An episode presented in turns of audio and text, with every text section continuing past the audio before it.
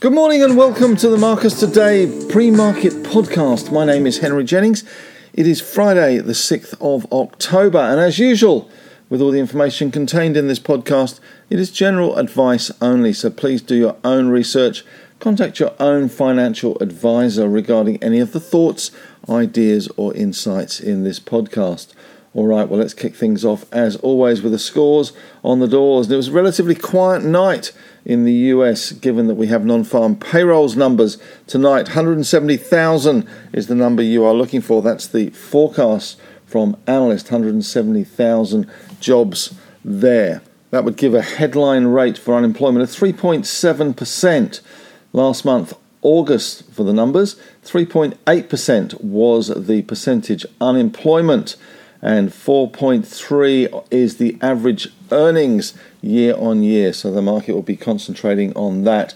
170,000 jobs created is the number you will be looking for. All right, we're looking at the scores on the doors last night, and it was, as I said, a relatively quiet night on the US. Dow Jones closing down 10 points, or 0.03%, 33,120. They had a high of 45 up and a low of 188 points down. The Nasdaq down 16 points or 0.12 percent. 13,003 uh, sorry 13,220 the S&P 500 not the middle for diddle down 0.13% so worse than both of those. Down only 6 points 42.58 and the VIX volatility index eased back slightly 0.7 of a percent to 18.45. ASX 200 SPI futures closed up two points after a better day yesterday 35 points up half a percent 69.26 resources under pressure banks doing well yesterday.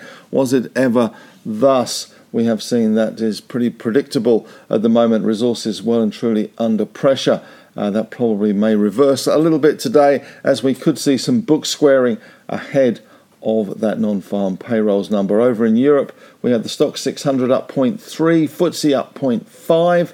Germany down 0.2, nothing shaking there but the trees really. Japan had a very good day yesterday, that uh, lower yen really helping their market, 2% higher. Hong Kong pretty much unchanged. Looking at US bond yields, we did see those come off slightly. We did get some jobs numbers last night from the US market. That was the weekly initial jobless claims, which came in for the week ending September 30th at 207,000, up just 2,000 from the prior week's numbers. The economists have been forecasting around 210,000, so that was pretty much in line with estimates there. We did see that 10 year yield ticking up slightly, uh, but it coming back down 4.71 at the, uh, the close. US two years 5.02. Aussie 10 years falling yesterday down to 4.57%. Bitcoin down nearly 0.9 of a percent. The Aussie dollar up slightly again, 63.69. It did dip below 63 cents recently. And the US dollar index down 0.4 of a percent. US dollar coming off yesterday. All right, well, looking at some of those uh, American stocks, Nvidia up 1.5%, AMD down 1.1%, Netflix down 1.1%, Meta, the artist formerly known as Facebook, down 0.3%, Tesla down 0.5% of a percent, Amazon down 0.8%, Alphabet Spaghetti down 0.2%, Microsoft up 0.1%, Apple up 0.7%. Not much to get excited about there. And in the banks, again, not much to get excited about but they were positive. JP Morgan up 0.4, Bank of America up 0.5 of a percent. Uh, Goldman Sachs up 0.6, Morgan Stanley up 0.1. CBA overseas was up 1.3%, mirroring pretty much what it did yesterday in our time. ResMed down 1.7%. We had UBS unchanged, Barclays down 0.9, and Deutsche up 0.3 of a percent in the US for the week. Energy is the biggest loser, and we saw the oil price down another 2.3% last night, back below 85 bucks. So, energy the biggest loser this week, uh, followed by utilities. This is the US sector. Both sectors are having big losses. Energy down 5.9% for the week, and utilities down 4% for the week. Uh, communication services and IT are the two sectors in the green this week, up around 1%.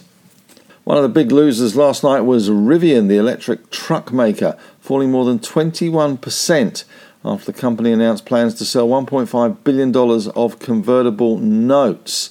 It expected revenue to be between 1.29 billion and 1.33 billion for the quarter ended September. More than double its revenue from the same quarter last year, but at the slowdown from quarter over quarter growth seen earlier in 2023. And JP Morgan said that retail investors had been buying into ETFs in the last week, adding around 1.3 billion US dollars to their ETF purchases. And uh, we did see Tesla seeing the biggest outflows as retail investors cashed in there. Looking at some of the headlines last night from other markets, Citigroup has upgraded Chinese GDP growth forecasts. Uh, we said that last night. That was up to around 5%, which is pretty much where the official growth forecast is still. And Fitch says potential government shutdown following McCarthy's ouster will not affect US credit rating. And we also have seen US long term mortgage rates rising to a 23 year high. And online sales in the US growing 4.8% in the crucial holiday season. That's the forecast anyway. All right, turning to commodities, as I said, we have the oil price down again 2.3%. $1.97, 84.14. WTI down 2.4%, 2 bucks to 82.25. Gold price pretty much unchanged last night. Platinum down 0.8. We had LME copper, that's the London Metal Exchange, down 0.7%. Nickel down 1%. Aluminium down 0.6%. Lead down 1.1%.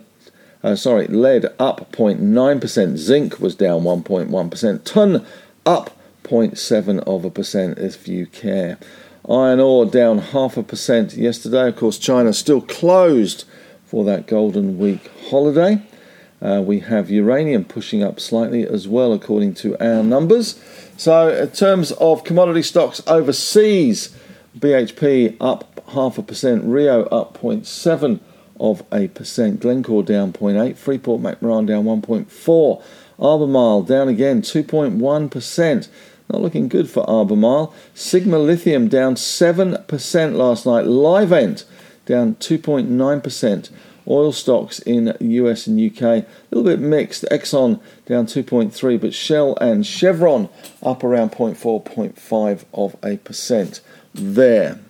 Okay, well, not much news around this morning. We have seen Talga Group, TLG, the stock code there, updating its total graphite mineral resource to 70.8 million tonnes at 18.8% CG for 13.3 million tonnes contained graphite.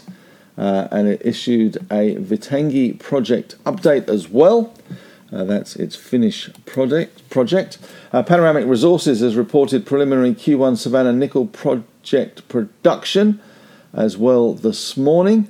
Uh, we have seen concentrate production 23,411 dry metric tons, which is up 50% quarter on quarter. And Sigma Healthcare has appointed Chris Roberts as a non executive director. You see news is thin on the ground. Uh, GQG Partners has reported funds under management 105.8 versus 107.4 billion a year ago. Quarterly net flows 1.8 billion. Year to date net flows 8.1 billion. Also today we have seen some news out from uh, UBS upgrading uh, Deterra, Evolution, Fortescue, and Sandfire Evolution upgraded to buy from neutral. Target increased to $3.70 from $3.40. Sandfire SFR upgraded to a buy from a neutral. Target increased to $7.50 from $7.25. Deterra upgraded to neutral from a sell. Uh, target increase there from uh, $3.90 to $2.80. And Fortescue upgraded to neutral from a sell. Target increase to $20.30 from $15.20. Looks like it's just a lot of uh, stuff meeting the market there for UBS. Citi has initiated Australian self storage sector with buy ratings for ASK and NSR. Abacus which is the newly demerged vehicle from uh, Abacus REIT, is initiated buy with a $1.20 target, which gives it 11% upside. And National Storage initiated buy with a $2.60 target, uh, gives it a 19% upside there. In other news, uh, UBS has upgraded BHP, Rio, and Vale. BHP upgraded to a neutral from sell, and Rio upgraded to neutral from sell. Uh, but these are all on London and South African uh, prices there. Other broker moves Adbri, ABC, as easy as downgraded to sell from neutral at Goldman Sachs.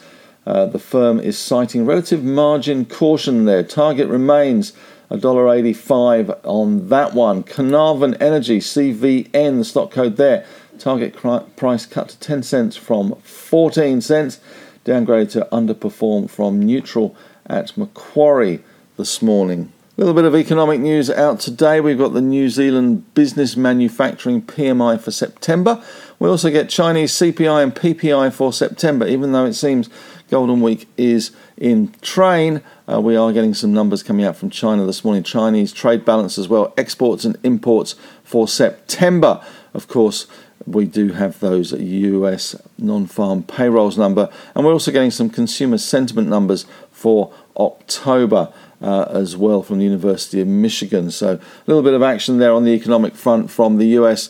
As far as the newsletter goes today, a little bit of stuff in the newsletter today. My stock of the day, uh, well worth a read. They had a very good announcement yesterday. It was up 154%.